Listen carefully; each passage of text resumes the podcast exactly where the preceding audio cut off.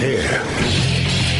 Now, broadcasting from, the underground command post, deep in the bowels of a hidden bunker, somewhere under the brick and steel of a nondescript building, we've once again made contact with our leader, Mark Levin.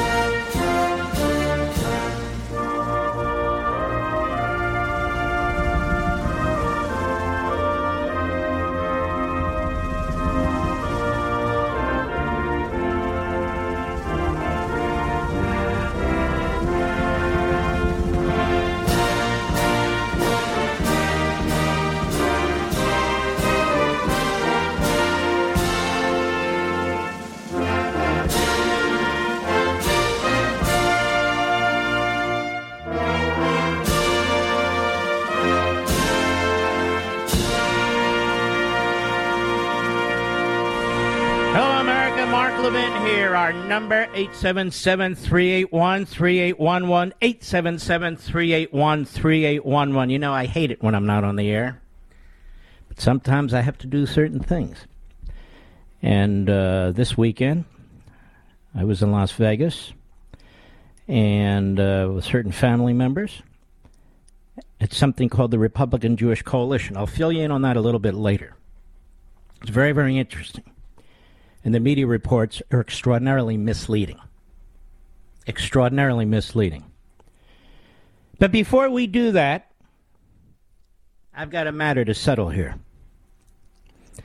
Here's a headline at Media Matters for America, which is libelous. Flat out libel, any way you cut it. Fox's Mark Levin, quote, All the racists out there we're the ones that make the country work, unquote. Quote, we're the ones that provide the food and harvest it. We're the ones who truck it across the country, unquote. Now, you know, libel law is something I'm actually familiar with. I'm familiar with the line of Supreme Court decisions, even when it comes to public officials. If you edit something in a way that deceives the public, that is intentionally malicious, that has as its purpose to destroy the, the reputation and character, even of a public official. And that's your intent. Then you can be found guilty re- relatively easily. And if you repeat what someone or some outlet or some group or news organization says, knowing it to be false, intentional, and malicious, you're responsible too. Now, I made a statement, it was two minutes long last Wednesday. Responding to the media, responding to the Democrat Party, which calls everybody a racist when they disagree with them. This clip of two minutes is available everywhere including at Media Matters. The headline again: All the race. Mark Fox's Mark Levin. Of course, I said it on radio, so it should have been Westwood One's Mark Levin, but Fox's Mark Levin. Quote: All the racists out there, we're the ones that make the country work. I read that and said, "Good lord." Unbelievable. Unbelievable. Here's what happened. Cut one, go. Rochelle Walensky at a hearing today. Uh, how many in the CDC? How many in the CDC uh, are vaccinated? What does she have to say? Go. What percent of CDC employees are vaccinated? We're actively encouraging vaccination in all of our employees and doing a lot of education and outreach in order to get our agency fully vaccinated. And the but the percent? I, I don't have that for you today. Well, I think she should be fined, don't you, Mr. Producer? $14,000 an employee. Oh, yeah. Shut it down.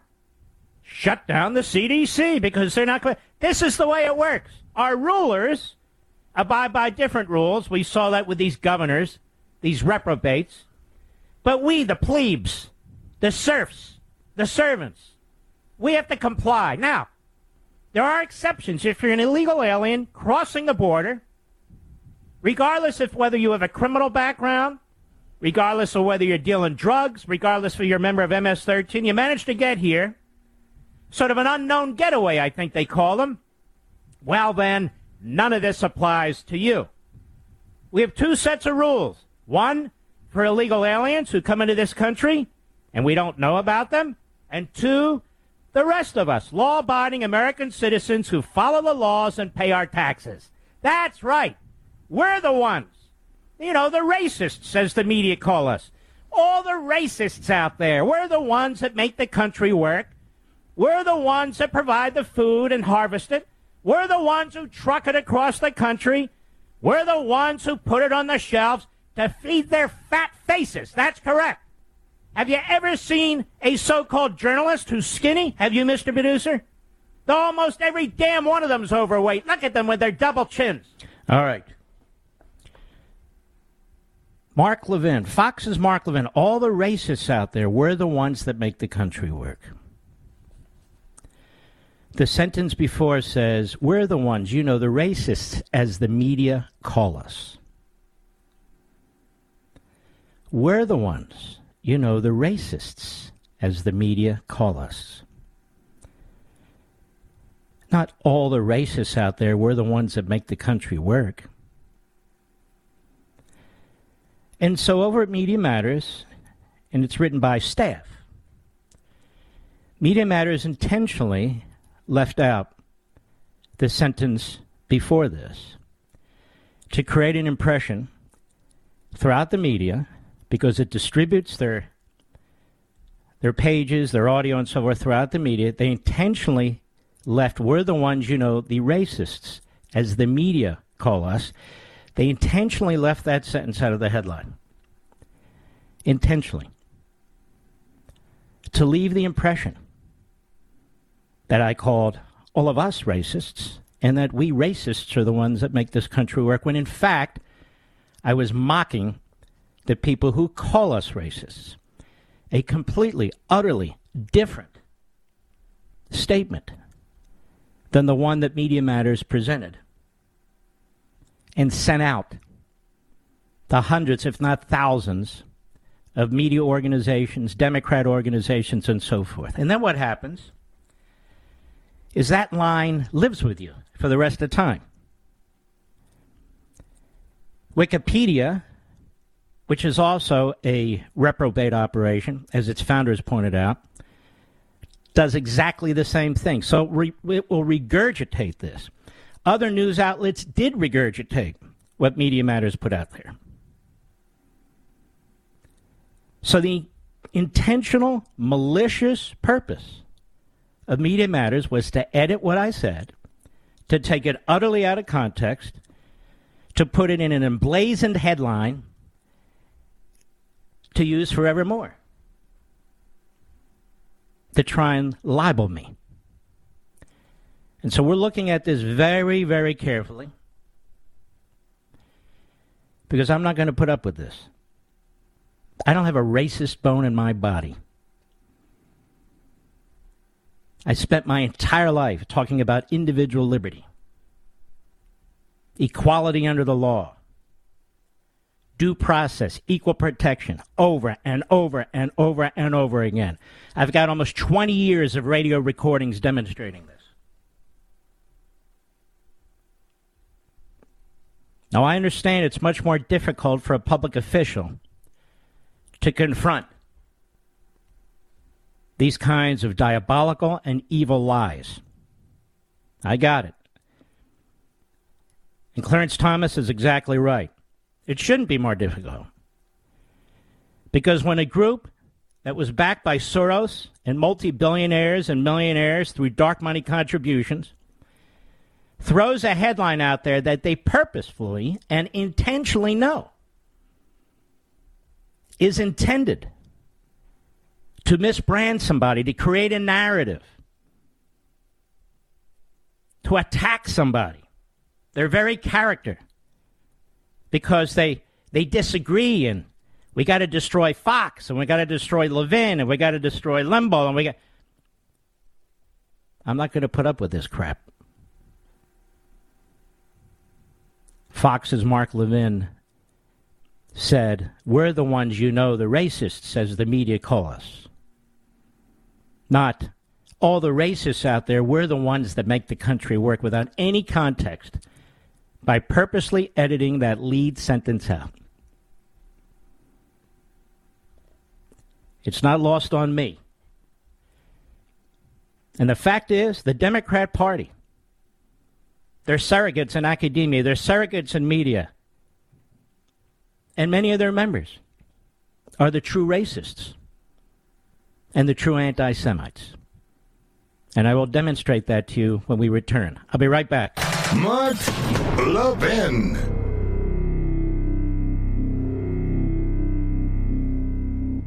In today's digital age, where cyber threats loom larger than ever, safeguarding your personal information is paramount. So why is Congress considering a law that could put your credit card data at greater risk of being hacked and exposed to foreign networks? This Durbin Marshall credit card bill could jeopardize your financial data, make it more susceptible to cyber intrusions. It's a controversial bill that proposes a shift in billions of dollars worth of consumer transactions to payment networks that lack the robust security measures consumers rely on. Who could possibly want that? Well, the answer woke corporate megastores seeking to inflate their multi billion dollar profit margins. The Durbin Marshall credit card bill will undermine our safe and convenient payment systems and endanger your data security. It's time to take a stand. Visit electronicpaymentscoalition.org. Make your voice heard. Tell your senators to oppose the radical Durbin Marshall credit card bill, paid for by the Electronic Payments Coalition.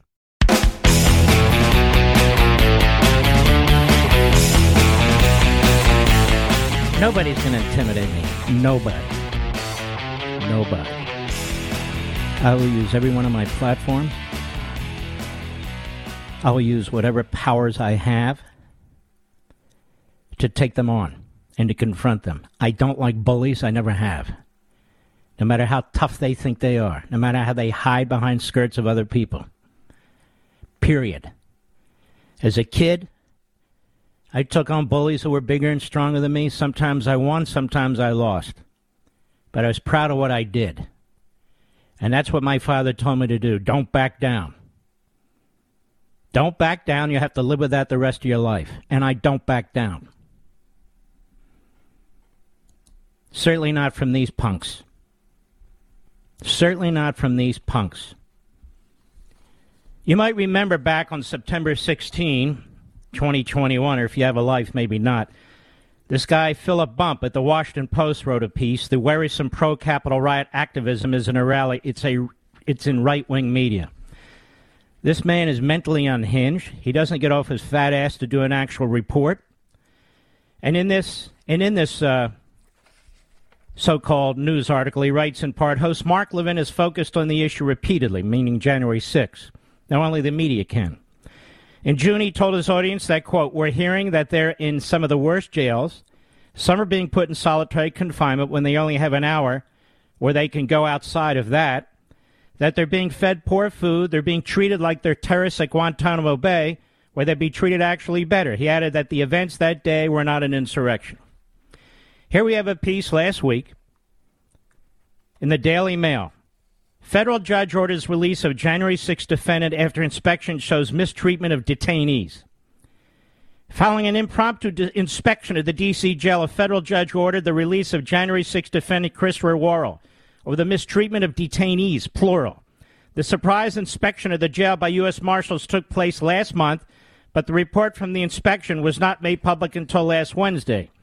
Due to the findings, U.S. District Judge Royce Lamberth said he has zero confidence that the D.C. jail will provide the treatment correctly and not retaliate against Worrell, who has cancer.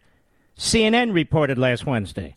Judge Lamberth called the jail conditions deplorable and beyond belief, ordering Worrell transferred immediately to another jail and then released home to start cancer treatment. The report outlined the 400 prisoners are being moved out of the jail after the deplorable conditions were uncovered. According to CNN, the marshal's report found that water was being shut off in many cells, quote, for punitive reasons, unquote, for days at a time. Toilets were clogged. An inmate who'd been pepper sprayed was, quote, unable to wash and spray for days, leading to an infection. The D.C. Department of Corrections staff were, quote, antagonizing detainees, unquote, and, quote, directing detainees not to cooperate, unquote, with U.S. Marshals during their inspection, the agency said. And one DOC staffer was observed telling a detainee to stop snitching. Last month, Lamberth called for the Department of Justice to open a civil rights investigation into the matter and held two officials in contempt of court for delaying medical treatment to Worrell. It's more than just inept and bureaucratic shuffling of papers, he blasted. Does no one care? Does no one follow up? I find the civil rights of the defendant has been abused. During the hearing, Lamberth said the jail officials failed to turn over critical information that was needed to approve surgery for the accused rioter's broken wrist, and he goes on. Now, Phil Bump was also involved in the Russia collusion conspiracy, as was the entire media, which have never apologized. No resignations, no firings. Here we have a piece, September 16. I'm raising issues that I was told about taking place in this jail. And Phil Bump, as a mouthpiece, as a surrogate for the Democrat Party and for the radical left, in June, Levin told his audience that we're hearing that they're in some of the worst jails and some are being put in solitary confinement, where they only have an hour where they can go outside of that. That they're being fed poor food. They're being treated like they're terrorists at Guantanamo Bay, where they'd be treated actually better. He added that the events that day were not an insurrection. Now, I'm owed an apology by Philip Bump that that'll never happen. Because he's a clown. He's a moron. He's a miscreant. But here we go again.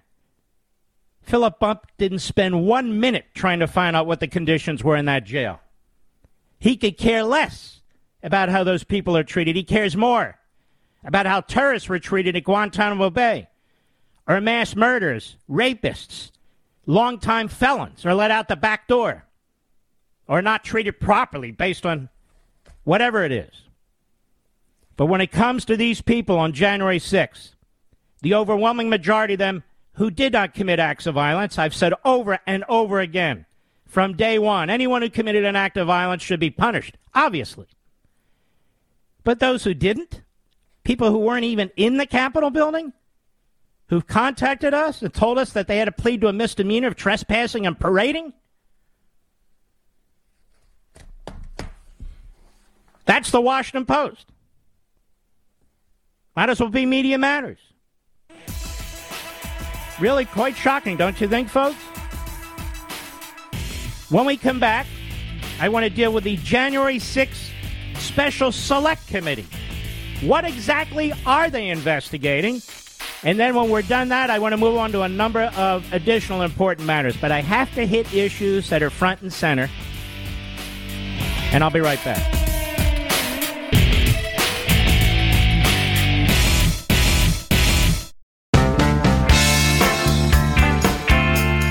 You're listening to Denali, the great one. The great one. And you can call in now, 877 381 3811. This select committee looking at January 6th has all the markings of a Soviet style get even committee. Now, what do I mean by that? The way things used to work, ladies and gentlemen, is that whether it's the Soviet Union or Mao's China or whatever it is, anybody who's in positions of authority, they set up these rump entities, all one sided, gather information, cherry pick from the information, and then declare a sentence. There's an ongoing criminal investigation relating to January 6th. The Attorney General of the United States said it is the biggest investigation they've ever conducted. Over 600 people have been charged with some form of a crime, including such horrific crimes as trespassing on Capitol property, which, of course, nobody's ever done before, particularly on the radical left. Now, people who are violent are charged for violent behavior. You don't attack police. But this was not an insurrection. And so, this January 6th sort of Stalinist effort want you to believe it was an insurrection, and they want you to believe it was led by Donald Trump and the people around him. This has taken a turn, a turn that one would expect when you consider who's on the committee and the two never Trumpers on the committee who keep showing up on left wing TV or with left wing hosts. So this is breaking. The House committee investigating the January 6th attack, but they're not really. On the Capitol issued subpoenas today for six close allies of former President Donald Trump. So you can see what's happening here. Former National Security Advisor Mike Flynn. Former campaign manager Bill Stepien. Former senior advisor Jason Miller. For, former lawyer uh, to, uh, to the president, John Eastman. And uh, I think there's another one in here. I think Bernie Kerik is another. Uh, let's see. National Executive Assistant on the campaign, Angela McCallum. I could be wrong about Bernie Kerik. I read that in one story, but I haven't seen it anywhere else. So let me pull that one back. Now, ladies and gentlemen, they're not investigating January 6th. They're not investigating the person who was in charge of securing the building, the Speaker of the House. They're not going to subpoena anything from her. They're taking their directions from her. This is yet again another setup, another Democrat operation using our tax dollars and creating the patina of an official House investigation. And I want to remind you that Nancy Pelosi refused to seat individuals that Kevin McCarthy had chosen to sit on the committee. She refused. And you can tell by what the committee chairman says, by what this reprobate Adam Kinzinger says, and of course, Liz Cheney and others, what they publicly say. That there is no intention here other than to try and smear the former president of the United States. And you know what's interesting? No matter what any of them have said, no matter what any of them have written. There is no tie between any of that, whatever that is or may be, and what took place on January 6th. Nothing. In the House of Representatives, even with this rump Stalinist like select committee, has no jurisdiction or authority of any kind to conduct criminal investigations. They're not capable of it. Can you imagine? Can you imagine? So they're going fishing. They want to find anything they can that might be embarrassing. President may be saying, Isn't there anything we can do about this? Tell Pence XYZ. Look at that. He was trying to overthrow this, that, and the other. Right. Doesn't mean any of that. So this investigation, such as it is, isn't an investigation at all. It's another PR effort. Liz Cheney trying to survive Adam Kinzinger wants to run for higher office now that his congressional seat has been eliminated by the Democrats in the state legislature. And of course, the Democrats doing the bidding of their uh, Eva Nancy Pelosi, because that's what they do. That's what they do. And so it's amazing to me that there's no subpoenas about Nancy Pelosi, what she did the days before? Nothing. Absolutely nothing. And there won't be any. And there won't be any. All right, I want to move on. The media in America are both racist and anti Semitic, like much of the Democrat Party. It's unfortunate, but it's the truth. And when you embrace this American, Mar- American Marxism ideology, that's the nature of the beast. Michael Eric Dyson continues to show, on, uh, show up on MSNBC despite the fact that what comes out of his mouth is nothing but pure bigotry and hate and vile racism. It's constant. It's constant. And he's not the only one. Now, you may have heard some of this today, of course, but you didn't hear me talk about it yet. Why is he on MSNBC? Does he bring some profound intelligence or substance or wit? No. It's because he says some of the most disgusting, poisonous, cancerous things that can be said. They can be said. Now, Winsome Sears is the lieutenant governor elect of the Commonwealth of Virginia. She's obviously black. She's obviously of Jamaican heritage. Her family came to the United States. They love this country. She became a naturalized citizen. She served in the United States Marine Corps. She started a small business. She's been in politics to some extent in Virginia. She runs for lieutenant governor and she wins. And she's supported not just by black and brown people, but an overwhelming number of white people. Therefore, she's a sellout. I've been talking to you about this now month after month because in American Marxism, if you do not embrace Marxism in your minority, it is said, how many times have I said this, that your mind has been colonized, imperialized, that you're nothing but a, a black face promoting the white supremacy, white dominant agenda. I have said that day after day. This is what critical race theory is about. This is how it works. And that's exactly what they've tried to do to Winsome Sears. Never mind the fact that Terry McAuliffe defeated two black women to be the nominee of the Democrat Party for governor of Virginia. And so you can see the, the ideological racism and the ideological Marxism has a home in the Democrat Party. It also has a home in the American media. It has a home in the American media. And this guy, Michael Eric Dyson, is a tenured professor. He should be fired. His ass should be thrown out on the curb and let him make his way instead of having a cushy job. But ask yourself ask yourself if Michael Eric Dyson would even be allowed on the Fox News channel given his, his racist rants and attacks. No way but not the same at MSNBC and CNN. Anything goes. Cut to go. They want credit for breathing. They want credit for having lungs.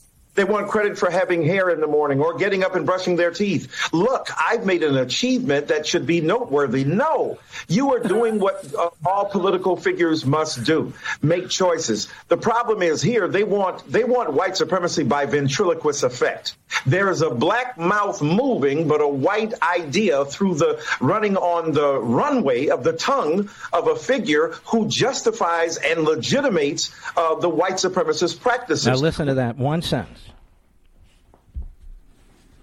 Media Matters should be talking about him, but they won't because they're on the same side of this battle American Marxism. This man is a buffoon, he's a clown. Talks about ventriloquist. To say that about another human being who's accomplished, who's accomplished more than this clown has ever accomplished, I can tell you that, is really shocking. You see, it's never been about racism. He's attacking a black woman who's got all these magnificent credentials, and she just won an election in a hugely majority white state. And rather than even give her credit, she's a ventriloquist, you see, a black mouth with white supremacist thoughts and words. This isn't about racism. It's not about equality. It's not about equity. Coming out of Michael Eric Dyson's mouth. This is about his Marxist agenda, which is the whole point about critical race theory. Race is used instead of the proletarian bourgeoisie. It's white versus black, it's white versus people of color. And what Lieutenant Governor elect Sears has demonstrated is they're wrong. She just got elected lieutenant governor. a female black person. First time in the history of the Commonwealth of Virginia, the South.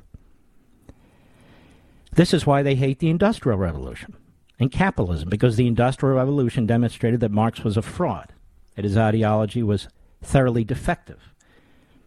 Marx assumed the great proletariat would rise up and overthrow the bourgeoisie, but it didn't.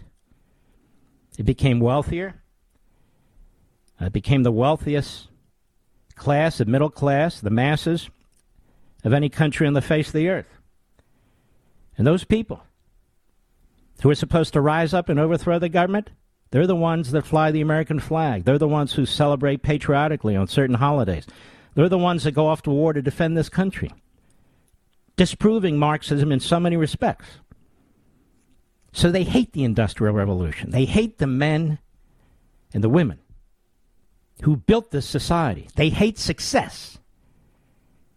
They want redistribution of wealth. And as I've said over and over and over again, this, this model that they set up, oppressed and oppressor, you're now starting to hear it even in, from news outlets on Fox, which is a good thing. Oppressed versus oppressor. It is a fraud, that model. It is a fraud.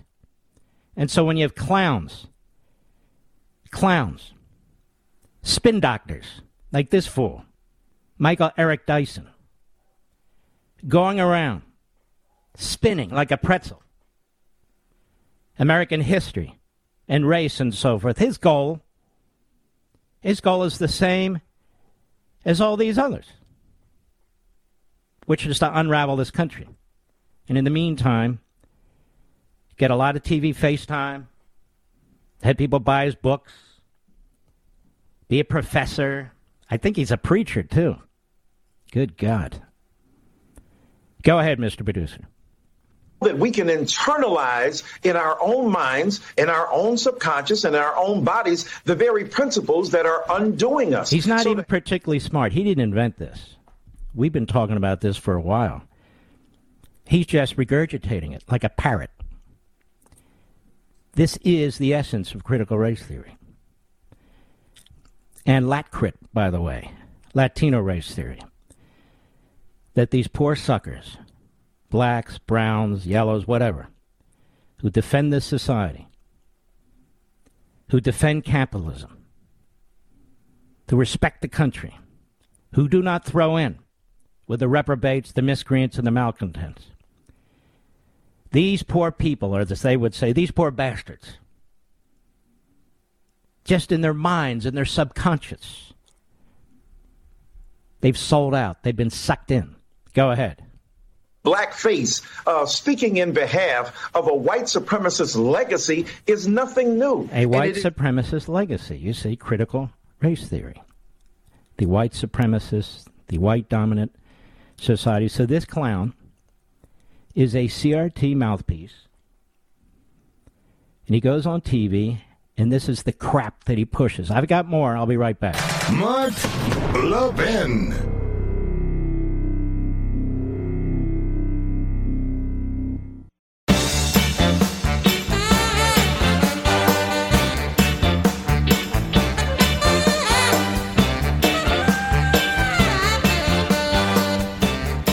MSNBC and CNN, they must be proud of the conga line of racist, race baiters, bigots that they bring onto their programs. It's unbelievable.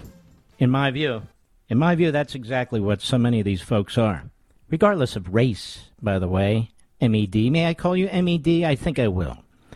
He goes on. Go grin of those of us who study race that the white folk on the other side and the right wingers on the other side don't understand this is politics 101 and this is race not even 101 what's beneath 101 it's the it's the pre-k of race. You what should the hell understand. are you talking about you moron? You say you study this issue you're mumbling and fun. Oh it's the pre-k. It's not even the k it's 101 it's not even one what the hell are you talking about? Go ahead that if you tell black people, look, I support a Negro. Look, nobody said, hey, black people, I support a Negro. Nobody said that. I mean, maybe the Democrats say that. Maybe they said that when they voted for Obama. I don't know. What do you think, MED? Should be MAD, but MED? What do you think? I support a Negro. Go ahead. Color that I am in favor of, and that person of color. No, no, happens- no, no, no. So you study race. You don't study human beings. There's a lot to human beings other than race and pigmentation spirit, soul, heart, mind, interests, motivations, imperfections, and on and on and on. There's a lot more to one's life than their race, except for you, because you study it. You're obsessed with it. And you're an ignoramus when it comes to it, despite all your studying. On the one hand, your suggestion is people voted for Lieutenant Governor elect Sears because she's black. On the other hand, many people voted for it because they believe in what she said. And either way, according to you, it's racist. It's white supremacy. If you vote for somebody because they're black, you want what? You feel righteous.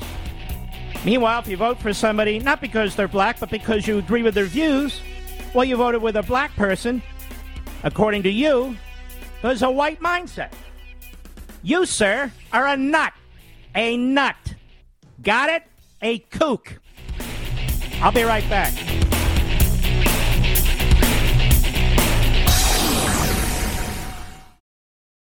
He's here. He's here.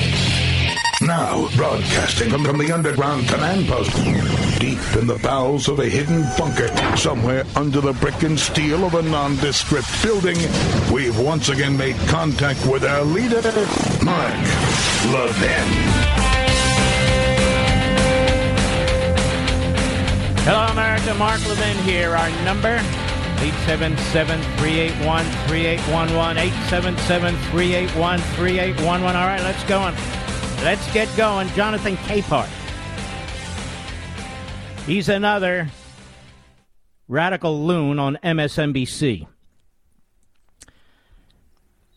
And folks, I got to tell you something. Radical loons, regardless of their pigmentation, they're radical loons. These guys don't represent people in the black community. They don't go into the black community and seek votes or solutions or anything of the sort. Any more than their white lunatic counterparts do. They are ideologically driven. And what's amazing to me now is how you can say almost anything on these networks. Anything. Anything. This is sick. Cut three, go. Whiteness is a hell of a drug. Fear worked. And Youngkin won in a state President Biden won just last year by 10 points. Yeah, but Biden wouldn't win the state by 10 points this year, Jonathan, because Biden sucks. He's destroying the economy and the border and, and so forth and so on. He has 38 support right now. 38%. And last time I checked, Jonathan, Biden is white. So what does that have to do with anything? Go ahead. What did all these racist Virginia voters uh, do Tuesday night? In addition to electing Mr. Now just Youngkin, listen to that. And this is an MSNBC contributor. What did all those racist voters do? What did all those racist voters do? And there you have critical race theory. This is the truth. And then when you raise it, when you quote them, when you cite their phony scholars and pseudo intellectuals, and you go to their books and you quote them and so forth, what are you talking about? This is just a law school and college, uh, uh, uh, you know, course. And so, no, it's not. We're getting it in the classrooms. We're getting it in the media. We're getting it in the Democrat Party. It is unrelenting. So all these white racists who voted in Virginia. And this guy's allowed on television. Another jackass, another clown. Like he knows all of you out there in Virginia. And he knows you're all white racists because you didn't vote. You didn't vote for Terry McAuliffe and the Democrats. Go ahead. governor, they elected Winsome Sears as lieutenant governor. She will be the first African American woman to be elected statewide in Virginia history, writes the Wall Street Journal. Nice try. But invoking the name of Lieutenant Governor elect Winsome Sears doesn't prove my assertion wrong about the role of race in the Virginia governor's election. Not in the least. Look, voting for someone black does not grant absolution from racism hey, or pal, being. pal, pal. It's not because people voted for somebody who's black. They voted for somebody despite her race. That's the point. Martin Luther King, not Derek Bell. Are you too stupid to understand? Are you too obsessed with your racist hate to get it?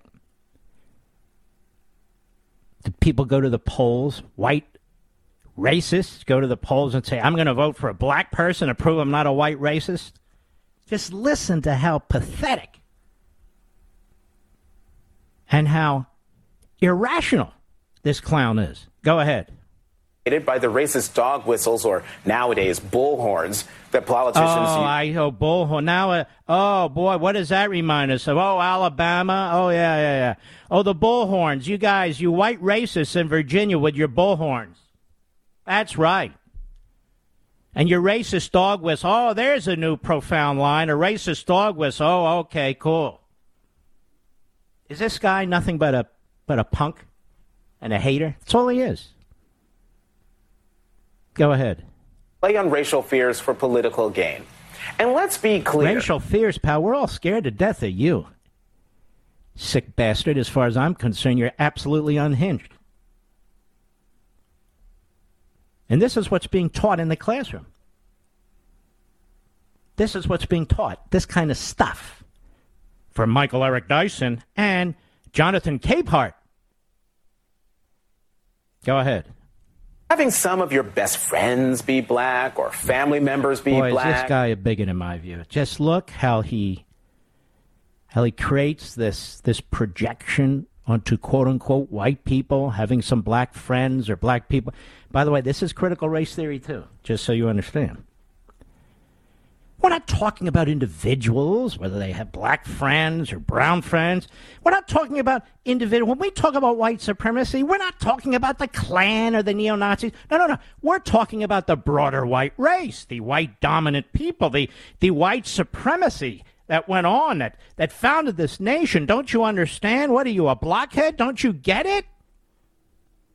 And nothing can change that unless we turn the country upside down. Don't you see? Go ahead. dating or being married to someone black or liking black music and culture is no pass either. Oh, oh, I see. So people who marry a white person who's black or a black person marries a white person, I see they're doing that because they want to pass. Did you know that, Mr. Producer? They want to pass. If you're dating somebody of a different race, you're doing that because you want to pass. Not because you like somebody or love somebody. No, no, no, no. Jonathan Capehart says, look, look, you don't get a pass. You like black music? So what? You're married to a black woman or black man's married to a white woman? Hey, that's your problem. You don't get passes here? No. You're stuck. Does this not sound like Louis Farrakhan to you, Mr. Producer? This is all Louis Farrakhan and his racism and his biggest bigotry dressed up as something intelligent, presented on television constantly. Jonathan Capehart. He just sounds like a bigot to me. He hasn't said one sensible, substantive thing yet. And by the way, there's no way out if you're white. Don't you see? I don't care. You marry somebody who's not white. You vote for somebody who's not white. Uh, you play music that you like, black music. You're just a racist, and that's that's it. That's the problem. Whether you like it or not, you're part of this white crowd, white group. This is the dehumanization by Capehart, by MED, and others. The dehumaniz- dehumanization of the individual. They have said more hateful things about Winsome Sears than anybody I've heard. Than anybody I've heard. The Klan, the neo Nazi. What do they sound like? If you didn't know their race, if they weren't on TV and they were writing stuff like this, wouldn't you think that that's where they're coming from? Of course. Go ahead. When you hear us talking about granting folks black cards, always remember it's a joke. I have no idea, and you are a joke. And I have no idea what the hell you're talking about granting folks black. Who is this guy? The hell does he think he is? Granting black folks, granting folks black cards. Go ahead. Blackness isn't transferable. Right. Blackness is not transferable. Who said it is? See, he and MED, they don't see people as human beings. They just don't. Cut four, go. With the exception of her support for historically black colleges and universities, I don't agree with Sears on, well, anything. So what? well, so what? Isn't that the point? You're attacking her, her race, and the people who voted for her because you don't agree with the Declaration and the Constitution and you don't agree with capitalism. Right? Isn't that the point, Johnny? May I call you Johnny? Well, I will. I'm going to call you Johnny. Because apparently it doesn't matter what name I give you because I was one of the votes for Winsome Sears. What does that make me? Go ahead. She's super conservative and was a national chair of Black American Black Americans Making America First, whose goal, according to its website, is to promote Trump policy initiatives. So the power of her symbolism only goes so far with me, especially since she was part of a ticket that picked at white grievance and played on racial fears to win. Mm, no, they didn't pick on racial fears. They fought Marxist critical race theory in the classroom. And you see, pal, we're supposed to teach our children how to be better citizens, real history, how to learn, read, write a quality education so they can make something of themselves when they're older and think independently, unlike you. We're not supposed to use our classrooms as indoctrination centers, as you Marxists insist. But you're taking it now into public schools, into elementary, middle, high schools, moving it from colleges and universities, and now you're all over TV, burping up and spewing your hate. That's exactly what you do, Johnny. We'll be right back. Mark Levin.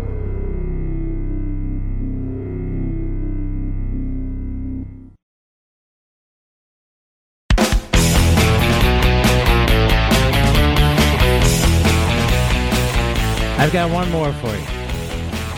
One more. Remember, oh, these people are all Democrats, or at a minimum, are all Democrats, but they're all, from my perspective, American Marxists. As I explain in the book. Not Soviet Marxists, not Chinese Marxists, American. So you're going to hear Tiffany Cross. I don't know anything about Tiffany Cross, but apparently she works for MSNBC too. All these people on MSNBC this weekend. And Roland Martin. Cut five, go. But I just got to hear your take on uh, Carville and his comments on woke speak. And what Carmel uh, and what Carville said is uh, there's too much wokeism in the Democrat Party, and that's one of the reasons we lost. Go ahead.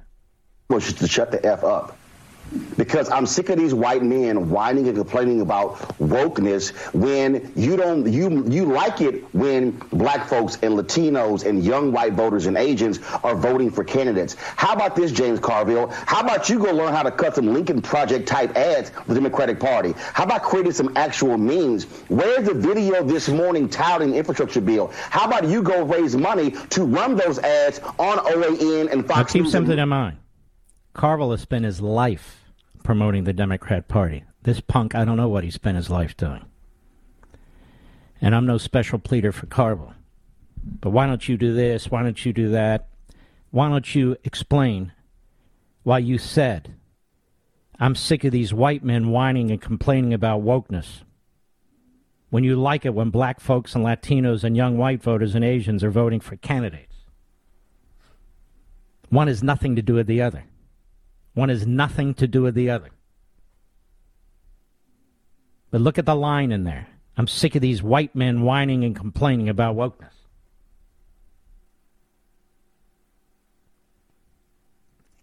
Go ahead folks in those various states how the infrastructure bill is going to benefit them. So I'm sorry, James. I need you to shut up and do your job. Shut up, James. Just shut up. F up. Shut the F up. And shut up. Says Mr. Nobody, Roland Martin. Again, this is what passes for something intelligent and substantive on MSNBC. It's a conga line of radical kooks. A conga line. And the name calling and the attacks. Go ahead. On people who are doing the work.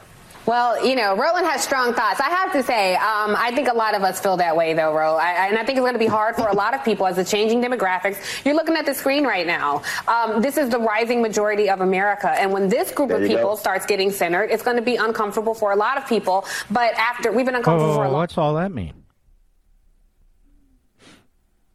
What's all that mean?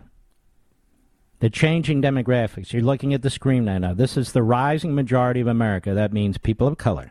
And when this group of people starts getting center, it's going to be uncomfortable for a lot of people.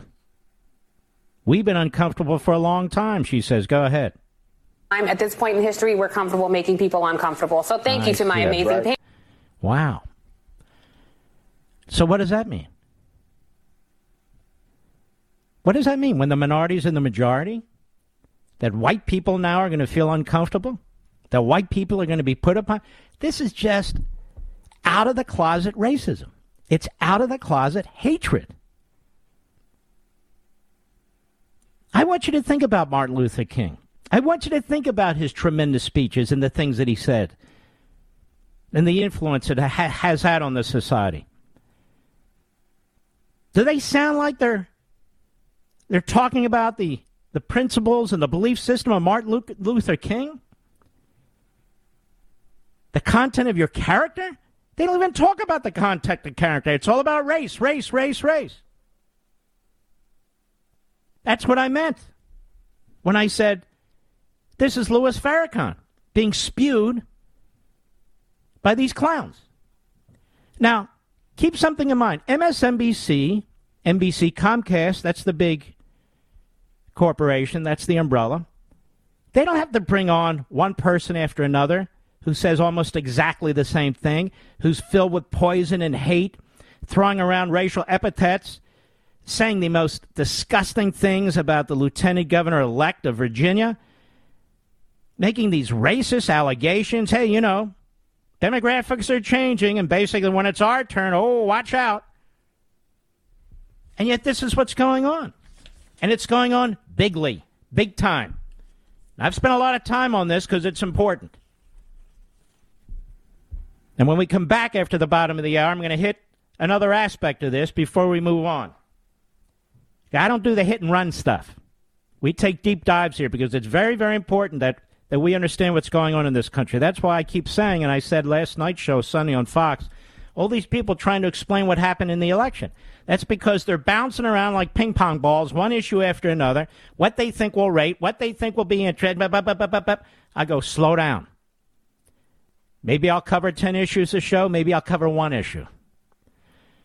Slow down. The reason we know what took place in the last election is because we were the grassroots.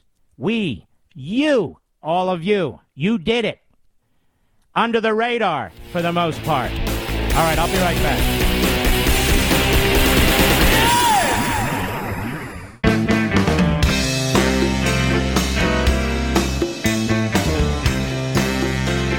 Mark Levin speaking to the four out of five Americans who are literate at 877 381 3811. I want to remind you of something. American Marxism page 111. Zach Goldberg, a doctoral candidate in political science at Georgia State University, at least when I was writing this, undertook what may be the most extensive examination of media reporting on race and racism in recent years. He wrote that in the wake of the protests, riots, and general upheaval sparked by the police killing of George Floyd in Minneapolis, the United States is experiencing a racial reckoning. The response from America's elite liberal institutions suggests that many have embraced the ideology of the protesters. Here, for instance, is a sampling of the titles of opinion pieces and news stories published over the past month, again, some time ago, by the country's two most influential newspapers, the Washington Post and the New York Times. Quote, when black people are in pain, white people just join in book clubs, unquote.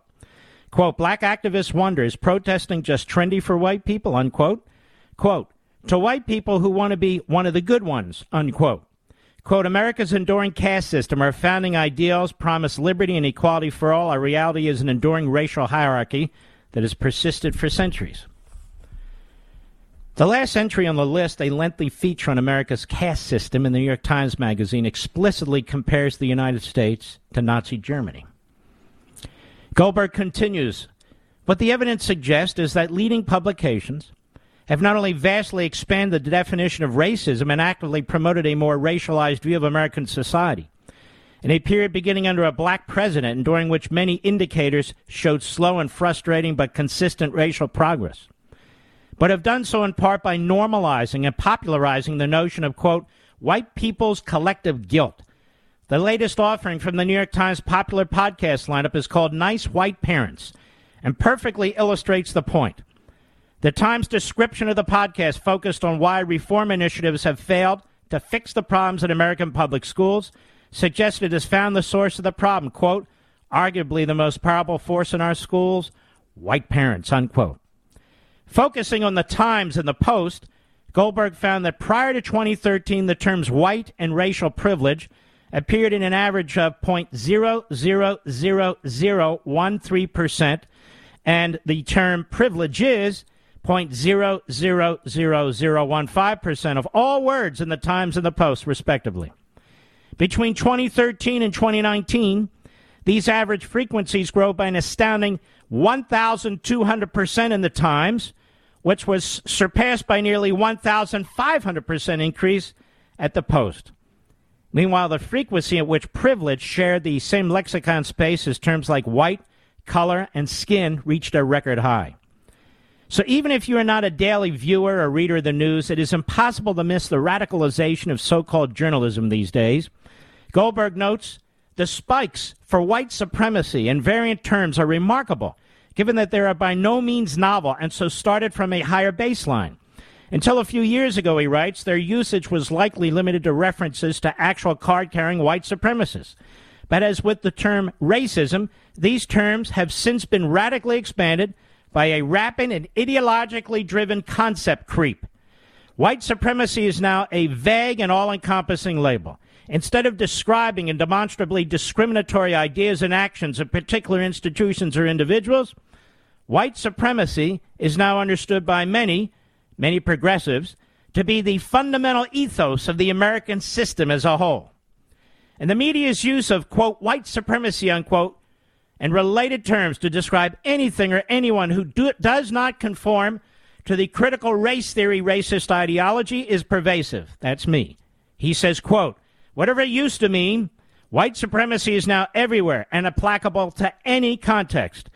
Consider that until 2015, terms related to white supremacy almost never registered more than 0.001% of all words in a given year in any of these newspapers, with the exception of the Wall Street Journal, whose upswing was less consistent, this ceiling has been comfortably breached in every year since. By 2019, the New York Times and the Washington Post were respectively using these terms approximately 17 and 18 times more frequently than they were in 2014.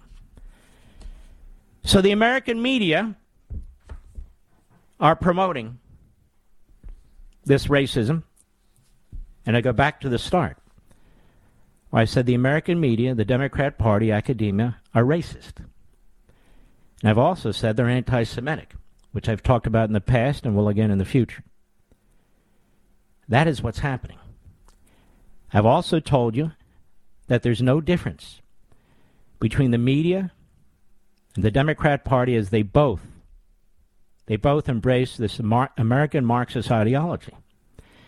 This is why I get frustrated to some extent, folks, when I keep people, I keep hearing them, even on my favorite cable channel or fa- some favorite Republicans. They want to keep talking about socialism, which is bad enough. But socialism is an economic model or ideology. What we're talking about here is bigger than economics. It incorporates it, it devours it. But we're talking about something bigger a war on our culture and a war on our society. So the word socialism doesn't cut it. You can say they're passing socialist spending bills, okay, fine. But these are born from this ideology of American Marxism, whether it's critical race theory or LatCrit or whether it's the degrowth movement and on and on and on. That's what's going on here. That is what's going on. And that's why when people are trying to make sense what happened last Tuesday, they're never going to if they don't understand what was taking place here. Those parents in those school boards, they weren't just arguing for quote unquote kitchen table issues. They were fighting in protests with signs, in speeches. They were fighting against Marxist ideology that's running rampant in our school system. And they were vociferous. They were vociferous about it.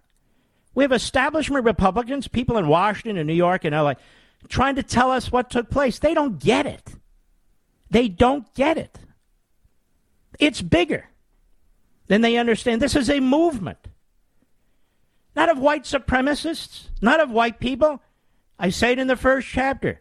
It's between people who love this country and may have their differences, but need to come together, galvanize to defend it, rally around the cause, versus people who don't, who want to fundamentally transform the government, who want to fundamentally transform our economy, and who sound like Dyson and Johnny and Martin and Sanders and Pelosi and the rest. That's the battle. That's what's going on. It's not socialism. It's bigger, it's badder. But they're scared to death to use it. They're scared to death to say it. Why do you think they're attacking free speech? Why do you think they're trying to intimidate you or threaten you? That they will viciously ass- assassinate your character if you dare to step out, regardless of your race or your religion if you don't embrace their ideology, their Marxist ideology, you're the enemy. And if you're a minority, you're, you're especially the enemy because you're undermining their entire project. You're undermining their project. CRT is a Marxist project. LatCrit is a Marxist project. The degrowth movement. Oh, the Green New Deal. It's a red old deal. That's what it is. That's what it is. So, call it by what it is. I'll be right back. Mark Levin.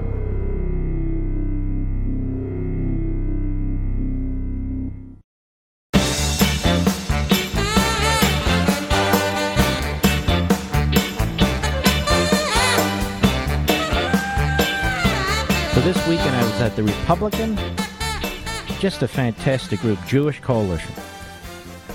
And it was in Las Vegas. And among other things, um, Sheldon uh, Adelson and, and Miriam Adelson were, uh, were honored. He passed a year ago, did Sheldon. These are two great patriots who love this country and want it to survive as a free country, a humane, compassionate country but they are really great patriots. And it was my honor to be invited there to speak at the gala. I was the last one to speak, probably the only one not running for president. And uh, my buddy Lee Zeldin was there. The reporting has been horrific. For instance, it accused me of taking a shot at Lee Zeldin. Now, why would I take a shot at Lee Zeldin? I'm the first to endorse him. I want him to be governor. We're friends. He's been on my TV show and radio show. I didn't take a shot at anybody. And this was some left wing Jewish uh, media entity, by the way. No, I'm all for Lee Zeldin. I didn't take a shot at anybody. Cruz was there. DeSantis. I heard DeSantis' speech. It was fabulous. I heard Pence's speech. It was really great. Haley was there and others were there. Herschel Walker, I got to meet. What a great guy. He would be a fantastic senator. And then Chris Christie came in, kind of the turd in the swimming pool. And by turd, I mean like, you know, dinosaur turd, just big. And uh, so I left as he was speaking. But I could hear some of what he was saying as he was speaking. And uh, he's done this a lot now. He went to the Reagan Library and he spoke to uh, throngs of people. I think there were about a couple hundred. Uh, he spoke to this group, of which many had left the auditorium, and many were asking afterwards, I know, in the restroom, why was he invited? Why? Because he's trashing Trump. He's trashing Trump. And despite what the media think, and despite what the never Trumpers think, or the two faced types like Christie, who first weasels his way into Trump's circle and then takes shots at it, conservatives and Republicans do not dislike Donald Trump. There is a great deal of excitement for Donald Trump. A great deal of excitement because he did so many wonderful things for the country. And you would certainly understand it that the Republican Jewish coalition, he did so many wonder th- wonderful things for our country and Israel. What has Chris Christie done, period? He was governor for eight years. Does anybody know anything profound or significant or lasting that Chris Christie has ever done? No. No. I'm always waiting for him, you know, every year, Mr. Producer, to do the, uh, the hot dog contest. How many hot dogs you can eat? But he never shows up. I don't know what's going on there. I don't think anyone could beat Joey Chestnuts, but you never know. Chris might have a shot at it. He's so unimpressive, so thoroughly unimpressive. So, what do the media focus on? Chris Christie. All these other people gave great speeches, but they focus on Chris Christie because he's taking shots, like Liz Cheney or Adam Kinzinger or Ben Sasse, and on and on and on. These people have no chance, no chance of ever being president of the United States. None. But they like the limelight, they like the attention. They're egomaniacs, gets their adrenaline going. I mean, where else could Chris Christie get a crowd, Mr. Producer? Seriously. Where? Nathan's is it. That's it. Nathan's hot dogs. And by the way, I love Nathan's hot dogs, so uh, that's not a put down or Liz Cheney. Prior to her trying to destroy Donald Trump, she was hated by these people. Now she's despised by conservatives, and these people who presumably love her, as soon as she's done doing their dirty work, they'll throw her to the curb too. But all that said, it was a fantastic event. I was very, very honored to be invited. Uh, these are wonderful patriots. The people there were so kind. You would have you would have loved it, folks. Just so many patriots. So many people excited about the battle ahead. It really was quite good. Lindsey Graham was there. Somebody said I took a shot at him. I didn't take a shot at Lindsey. I didn't take a shot at anybody. I got up and said what I believe. And said what I believe. I didn't call anybody out or take a shot at any. I said what I believe. That this is bigger than one election and that the people in Washington actually think they know what took place. They really don't. And I also told them that unlike the Tea Party that they attacked and undermined, which brought them their great majorities in Congress, they need to embrace this movement now. They need to embrace it. The parents, yes, but it's even more than parents. It's patriots of every walk of life, every race, every background, people who love this country and that this battle's bigger than one or two elections, even though those are crucial, of course. The battle is a battle against people who are trying to destroy our society and culture. And that I don't believe that many of the establishment Republicans quite comprehend this. McConnell certainly doesn't. You know what McConnell said about this $1.2 trillion infrastructure bill they passed, which I'm going to talk about a little bit next hour? That it was really great that they did it. No, excuse me. Bipartisan, bipartisan, we got that. And by the way, billions for a bridge in Kentucky. That's all he cares about. Billions for a bridge in Kentucky. What a schmuck. I'll be right back.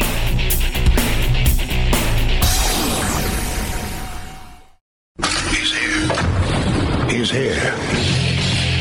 Now, broadcasting from, from the underground command post, deep in the bowels of a hidden bunker, somewhere under the brick and steel of a nondescript building, we've once again made contact with our leader, Mark Levin.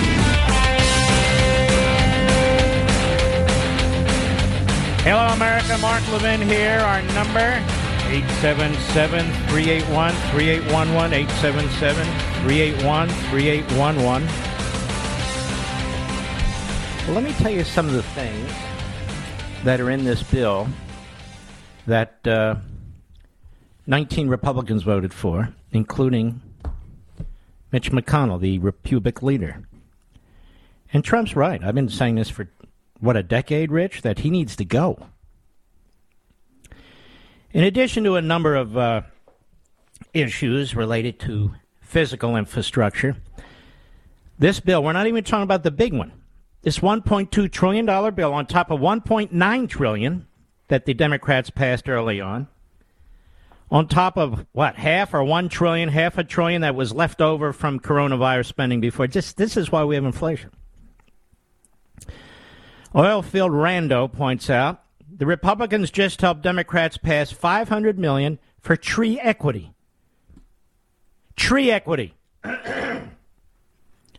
500 million for the Healthy Streets program. Republicans just helped Democrats get 500 million for transportation resilience and adaptation centers for excellence. Republicans just helped Democrats pass 250 million for the quote congestion relief program, a climate change program that will impose fees for parking and driving during peak hours. Republicans just helped Democrats give universities another $400 million in the bill. Republicans just gave Democrats $1.5 billion for project grants, climate change initiatives. Republicans just forced states to provide an annual list of disadvantaged businesses, quote unquote, owned by women and minorities, verified by in person inspections by state officials. An annual listing of socially disadvantaged business enterprises owned by women and minorities to be given to the federal government. Republicans just gave Joe Manchin's wife $1.1 billion for the Appalachian Regional Energy Hub Initiative.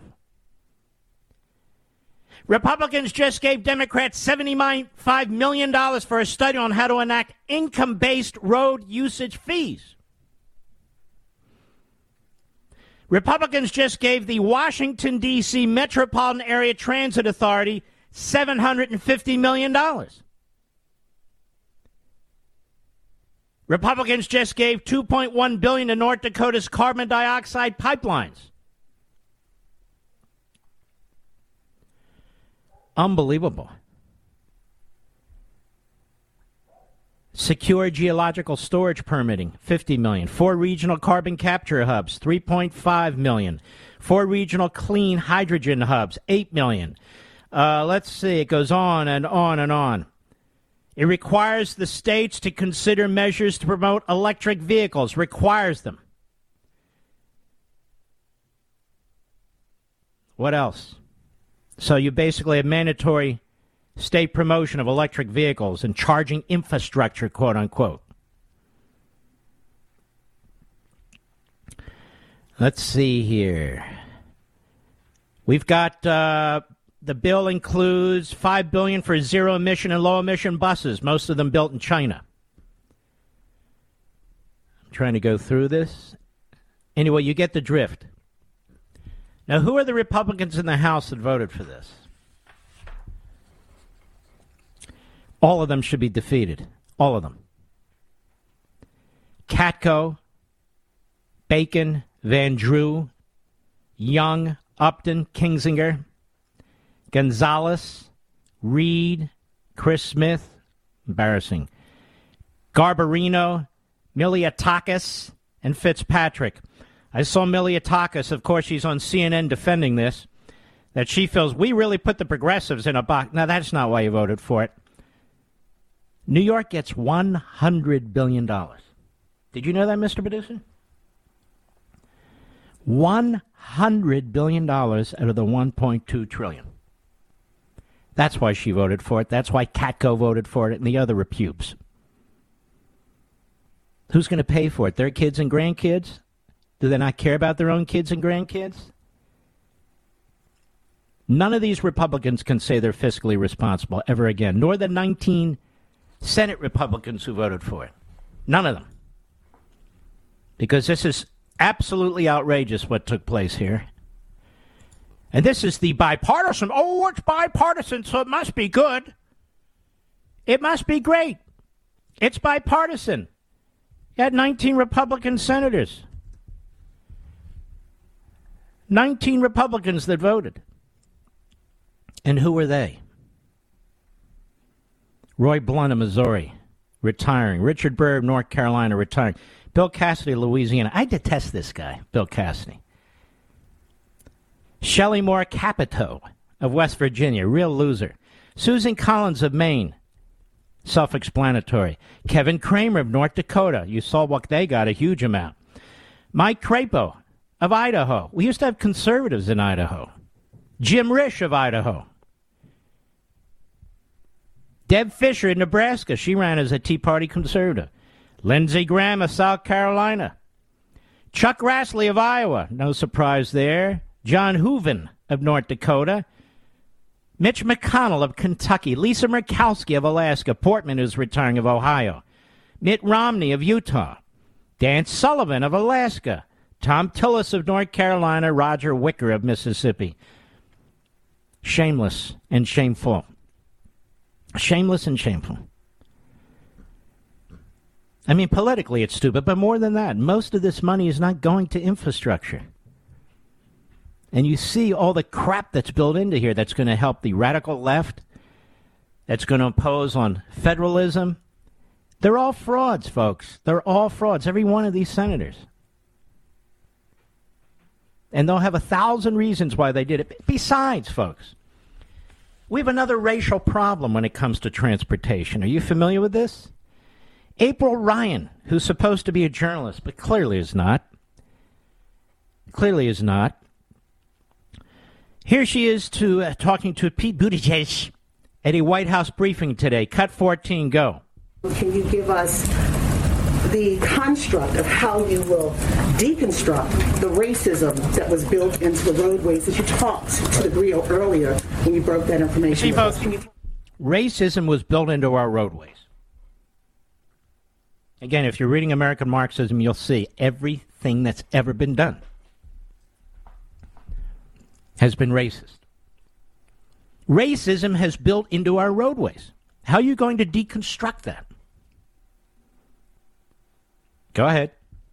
How that could be deconstructed? For sure, yeah. So you know, the principle of Justice 40 is that at least 40% of the clean investments in this bill will go to benefit the communities that are overburdened, overburdened and, and, underserved. So part one of that is defining those those investments that are eligible, and that's a lot of it. And we're working to map out kind of program by program, mode by so mode. these investments really aren't just about carbon dioxide anymore, right? They're about redistributing wealth to the overburdened and underserved communities. I don't even know what that means. Overburdened and underserved.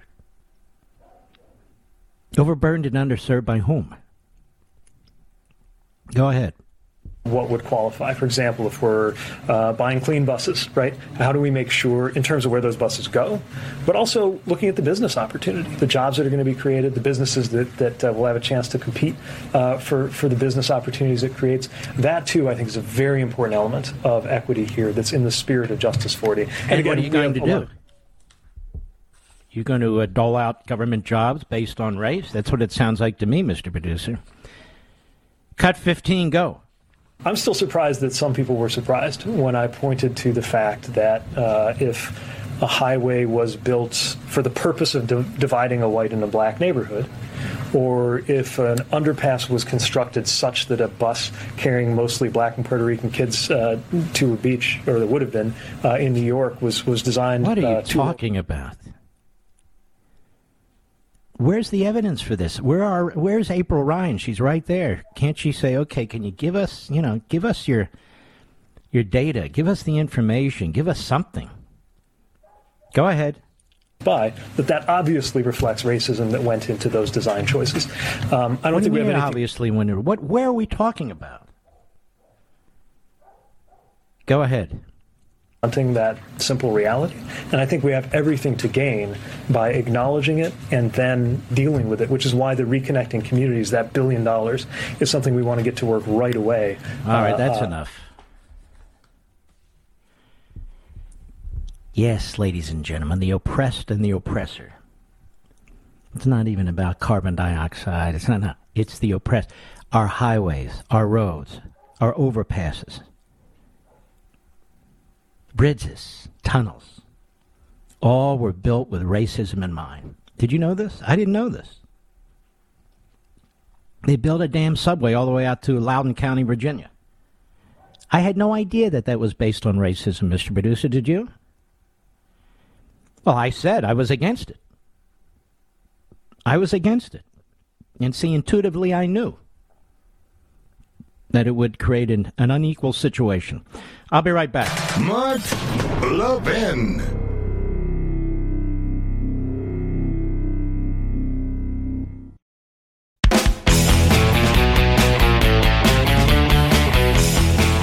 So tomorrow, folks, I think I'll spend a little bit more time on these degrowth movements and environmental justice, and all this sort of thing, because that's what they're talking about as this uh, ideology pervades every aspect of this society. But first, I have a surprise for you. In Trump Time, a Journal of America's Plague Year, Peter Navarro. This is a fantastic new book that just came out. Peter, how are you, my friend? Mark, uh, I can't be happier being on your show tonight. I got to congratulate you. I'm, I'm calling you the Million Book Man. Forget about the dollars. and I'm rooting for you, by the way. There's a cameo of your book in my book in Trump Time. Um, and there's also a little story about uh, the guy you're you're probably going to have to compete for for for bestseller of the year. I know you're going to win because Woodward. I show him actually in one of the scenes in the In Trump Time book where I'm actually there, and he relies on uh, two anonymous sources, which do not equal a fact, by the way. And I show him to be the propagandist he is. So good, good for you, Mark. Um, Here's the uh, good news, quite, Peter. Quite an achievement. He's Yeah. not even close. Not even close. His That's book beautiful. really overall That's was a dud, and uh, so he'll be left behind in dust as he collects his millions. But I want to talk about your book because it's really a fascinating sir. book. I want to go right to this issue in the Situation Room with Fauci. This chapter two is fascinating. Fear, loathing, and St. Fauci in the Situation Room. Take us Yeah. to the Situation Room. Yeah, that- that's great. So, so it's January 2020. It's January 28th. Uh, the president uh, has dispatched me to the Situation Room. He's already decided to tear, uh, pull down the flights from China, but he needs the support of this this nascent task force, right? So I walk in there, Mark, and there's four guys I see there. I know I'm going to have trouble with. You got Mulvaney, the acting chief, at the end end of the table. You got Pompeo's hack uh, on my left shoulder. I'm looking across, see if you get this, the Orville Redenbacher doppelganger. That's Redfield at the CDC and Azar, right? And they're all for different reasons. They're again the travel ban, but there's this little guy across from me, little little round glasses, didn't know he was a saint, didn't know he walked on water, and I'm in a violent argument with him within 60 seconds. And he's like Flaubert's parrot. He keeps saying over and over again, travel bans don't work. And, and at one point, Mark, I, I look at him, I go, dude, I actually called him dude. I say, dude, it's like, I mean, if there's 20,000 Chinese nationals come in every day from Wuhan, China, and China into Kennedy, O'Hare, LAX, some of them lit up hotter than a Christmas tree with virus that you, you think it's best, come on in. And it's no, no, no, no, no, no, no. And that was my first take. And Mark, I looked him in the eye that day. Did again? It's like I had no idea of, of who he was, and I thought to myself, he thinks he's smarter than he is, and he's going to hurt this president. But the bigger story that day, Mark, and in the in Trump time book was the lie of omission. Because I'm sitting there at that point in time, I knew that virus likely came from the lab, uh, and what did Fauci know? He knew it was from Wuhan. He knew the virus popped up within yards of the lab. But here's what he knew, Mark, that he didn't tell us. This is the biggest lie of omission in history. He knew he, he had given money to that lab, American taxpayer money, to fund those gain of function research experiments Rand Paul talks about, which turn a harmless bat virus into a human killer. And what else did he know, Mark? A Scripps scientist told him flat out that that thing likely was genetically engineered. You put that all together, Mark, that little guy sitting across the table, what he should have done was gone right to the president, right to the task force, and said, look, I think this might be from the lab. I think it might be genetically engineered. And since we know that that's a bioweapons lab moonlighting for the People's Liberation Army, it might even be a weapon. And I'll mm-hmm. tell you, Mark, if that guy had told us then, right then, it would have changed everything. I, I, I could have run a strategy which would have saved millions of people worldwide just knowing that. Liable mission, Mark. One of the missions of the In Trump Time book is to get him out of government as the highest paid bureaucrat and put him right in a jail suit. Now, Peter Navarro, the race, Operation Warp Speed, let me put it that way. That really was a remarkable event led by the President of the United States Operation Warp Speed, and I don't think any other president could have done it. Explain. Am I right?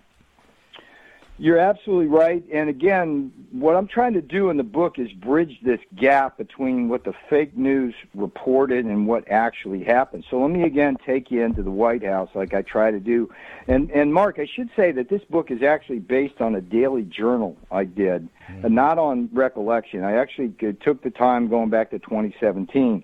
And so February 9th, 2020, at the president's request, he's he's on full alert on this pandemic.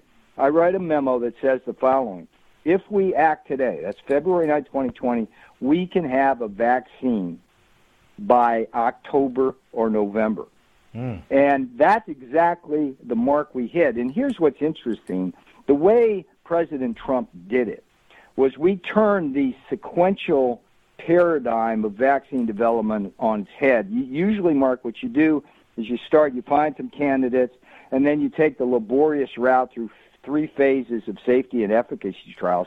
And only then will the pharma companies be willing to invest in mass production. And we said, no, no, no, no, no. We're going to take that sequential process and, and, and make it simultaneous. Every single one of the companies, and in my memo, the, Moderna was there, J and J was there. We said that like we're going to be ready to mass produce at least 150 million doses of every one of those possibilities. And if some of them didn't hit, that would be the best money that that, that ever got quote wasted mm-hmm. because at least we'd be ready. And so when this thing hit, um, we we would be ready. And there's a, later in the I, I'm into homages, and there's an homage to Perry Mason. It, it's the curious case of the delayed vaccine right? It's like at the end. hold. On, hold on, hold on, I want to carry you over. Yeah. There's too much to talk yeah. about here for one segment. I want to keep your thought there, Peter. Peter Navarro, it's a great book. In Trump Time, a Journal of America's Plague Year, you're going to learn everything about this. And so it's really quite intriguing. You can get it on Amazon.com or on my social sites right now. We'll be right back with Peter Navarro.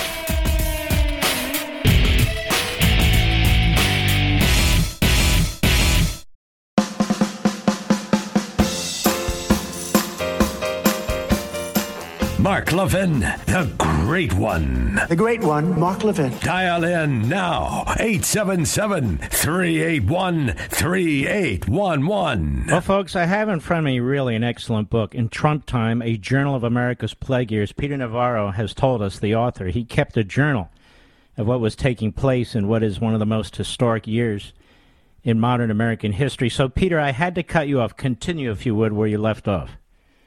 Yeah, my homage to Perry Mason, the curious case of the delayed vaccine. As I told you, Mark, February 9th, we write a memo. The boss says we can get a vaccine by October or November. We, we hit that mark. But here's what happened a combination of Fauci, the CEO of Pfizer, uh, Albert Bourla, and the, and, the, and the fake news media conspired to delay the vaccine so that Trump couldn't get a victory before mm-hmm. election day. In fact, the seeds of the whole vax hesitation began because of the actions, ironically, of those folks. And I calculate in the In Trump Time book, it wound up being delayed at least a month longer than it could have been available based on President Trump.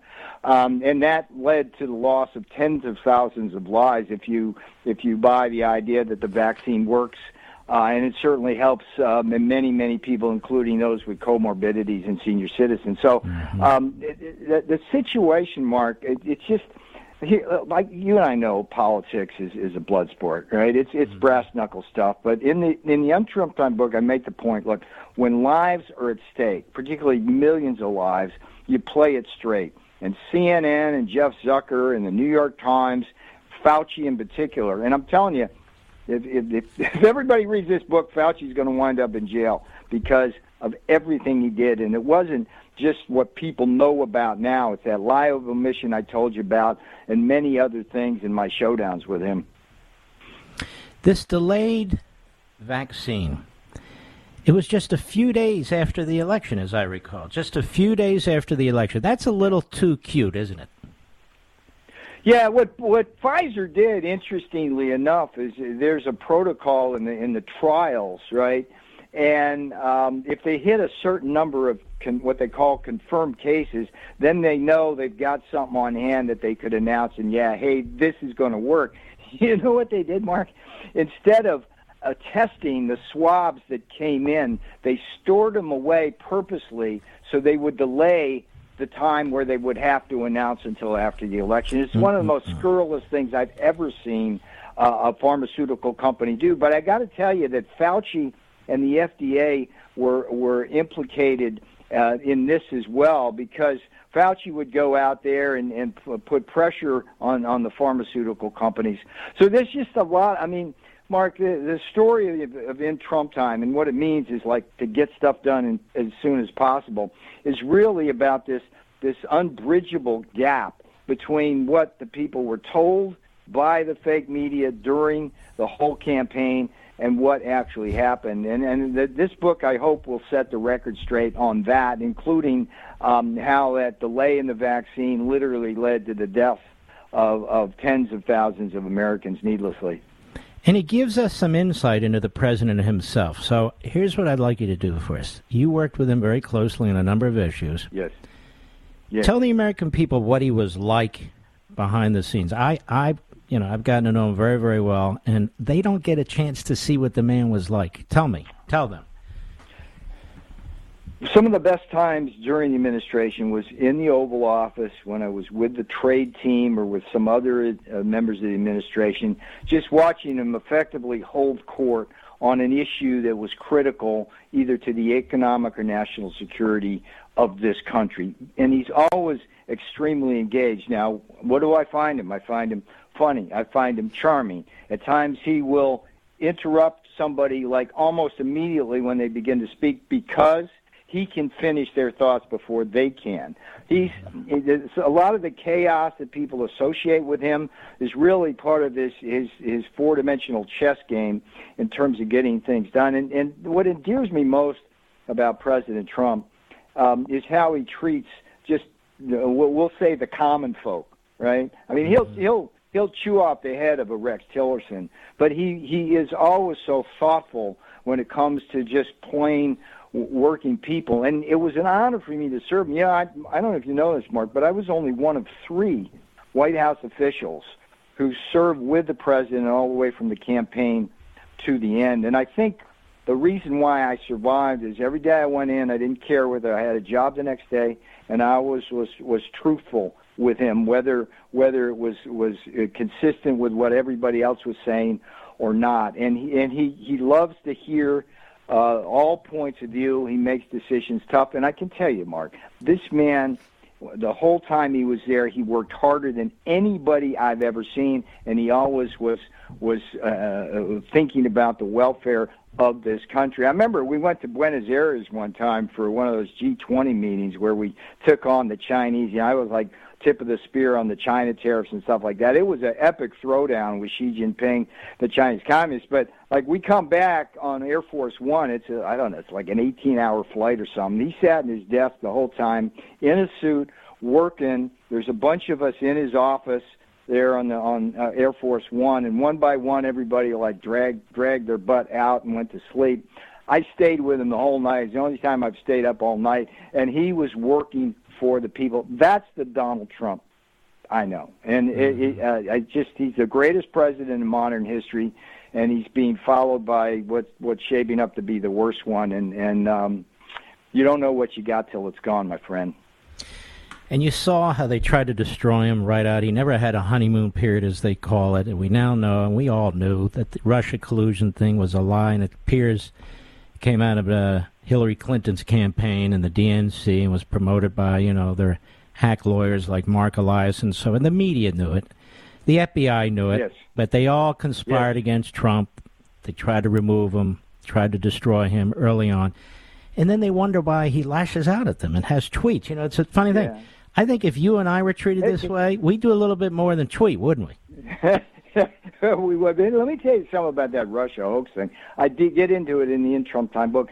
That was a very crippling blow to Donald Trump and the administration early on because what, when when they took out Mike Flynn, and it, it never should have happened. It set in motion of, of first where we wound up with McMaster, who was was a globalist, never Trumper. That was not a good pick. But one of the things, and people Mark don't know this, traditionally when you come in, the National Security Advisor gets rid of all the detailees um, in the National Security Council, brings in a fat, fat, fresh batch loyal uh, to the agenda, right?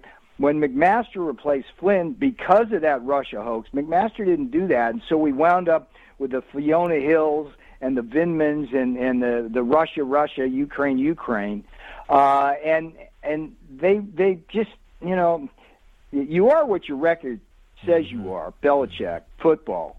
Donald Trump compiled this beautiful record, not just on the economy, but North Korea, Iran, China, the border. Yet he could have been even greater um, if it, it weren't for these Lilliputians like nipping at his ankles. And um, I admired his restraint sometime, while people actually thought um, he, he uh, some of his tweets were were over the top. It's like, wait a minute, they're these people are just they're just they're just wrong. They're not. Mm-hmm. They hate, as Corey Lewandowski once said. They they hated Trump more than they loved the country, and, and mm-hmm. Corey was absolutely right about that. I agree. And the book is In Trump Time by Peter Navarro, a Journal of America's Plague Year, folks. It is really a great book. In Trump Time. And I see Peter Navarro, it's like the 10th book out there by reporters trashing uh, Trump. There's another one out now by this guy, uh, Karl, John Karl. Betrayal. Yeah, yeah. I mean, they're all writing the same crap. I mean, this is like the sixth or seventh or eighth so-called reporter. They never do this to the Democrats. Have you noticed? Yeah. I have noticed that, and I I think one of the contributions I can make to history here is that this will be the definitive insider's account uh, of the Trump Trump years. And uh, again, it's based on a journal. I, every night I went home, no matter how tired I was, I wrote everything down. I wanted it not just for history, but for accountability, Mark. Because one of the things that really surprised me when I got to the White House in 2017 was how many people inside the perimeter were were disloyal to the Trump agenda. It's that shocked me. So that's when I started doing that. And um, we're going to get to the truth in the In Trump Time book about Fauci, about the Chinese Communist Party, uh, and about uh, the president himself, and, and everything we did, particularly in that plague year. Where where uh, the, the the conventional wisdom, the lost February narrative is that we weren't on the ball. We weren't moving in Trump time to get it done. I got the memos, Mark, to prove it. Starting February 9th, a dozen memos. We, the president was like exhorting me, get moving. And, and we moved in Trump time, and everybody who needed a ventilator had a ventilator. Uh, we, we got, there's a wonderful story um, in the book, uh, they call it the Italian swab job, named after the movie, where we were able to get a million swabs over from Italy when it was hit with the virus in 72 hours from the time I got a phone call using Pentagon planes. And then Fred Smith over at FedEx, I called him up, the CEO. He got six planes out on the tarmac, and we dispersed those million swabs to six different cities, all in 72 hours. These are the kinds of things we were doing, standing up ventilator factories in 17 days. I just want to get that side of the story out, Mark, because Donald Trump is is uh, is an extraordinary individual, and and um, what happened in 2020 uh, was just um, was just wrong. I, I don't think another president, as I said at the beginning, could do what Donald Trump did. It's just his character, his experience, and so forth, and he wouldn't take no for an answer. And Peter, I hear that about you too. It's in Trump time, a Journal of America's Plague Year. Peter Navarro. This is a fantastic book, folks. I hope you'll grab a copy. Amazon.com. If you're on one of my social sites tonight, you can do it. If you're in one of the bookstores, it's there too. And I want to thank you, sir. Excellent job, and I want to thank you for what you've done for the country too. And I'm honored tonight to be with the Million Book Man. You're gonna you're gonna be the top guy in 2021, and there is an homage in to American Marxism in my In Trump Time book. You'll like it. Thank you, buddy. God bless. Have a wonderful All right, my holiday friend. as it Hey. comes up. All right, man. He was a loyal, patriotic servant to our great president. We'll be right back. Mark Levin.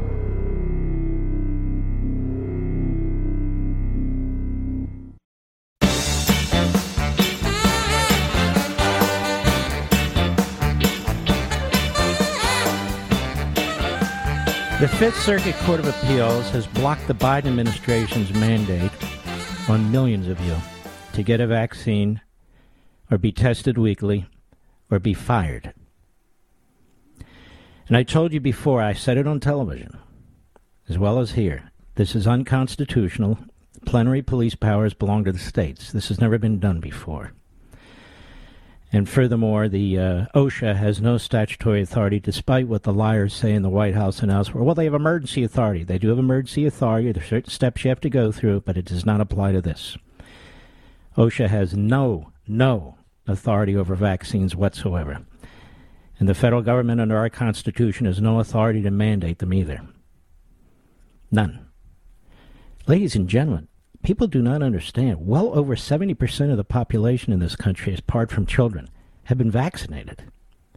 Well over 70%. We're almost at 80%. And when you consider the percentage of people who've had the virus and have natural immunities, this is just utterly preposterous. And um, there's a great piece at Just the News, Solomon's site. The CDC study claiming the vaccination offers stronger protection than natural immunity is false. It's a lie. It contradicts this massive study done by the Israelis over this summer with hundreds of thousands of people because the Israelis have been keeping data on their citizens and the use of, of these vaccines and so forth and so on. And uh, the CDC is just lying. A friend of mine looked at their data, who's an expert, and said, This is crap. And this is why you don't trust the CDC, you don't trust Fauci and the NIH, you don't trust HHS or Biden because they're politicizing all of this. All of it. Just consult with your doctor. You do what you and your doctor decide. So these Isra- the Israelis, I mean, that's no third world country. They're a very advanced country when it comes to medicine and science and technology and that sort of thing. A much larger study this summer, they concluded that natural immunity is more effective, is stronger, and lasts longer than vaccines. And they vaccinated the hell out of their population. The hell out of their population. And so you have a legal challenge with the CDC here. Our children, there is no science to support the mass vaccination of children between the ages of 5 and 11. None. None. And so they have to concoct this stuff. Now, that's what's dangerous with this radical extreme leftism and the centralization of governmental decisions. But thankfully, our Constitution does not permit this, and the statute Congress passed for OSHA never even contemplated this. Ladies and gentlemen, we salute our armed forces, police officers, firefighters, and emergency personnel, and all of you wonderful people, you patriots in this new movement that we have started to cobble together and is now front and center. Washington doesn't get it, and that's okay by us. Keep your chin up.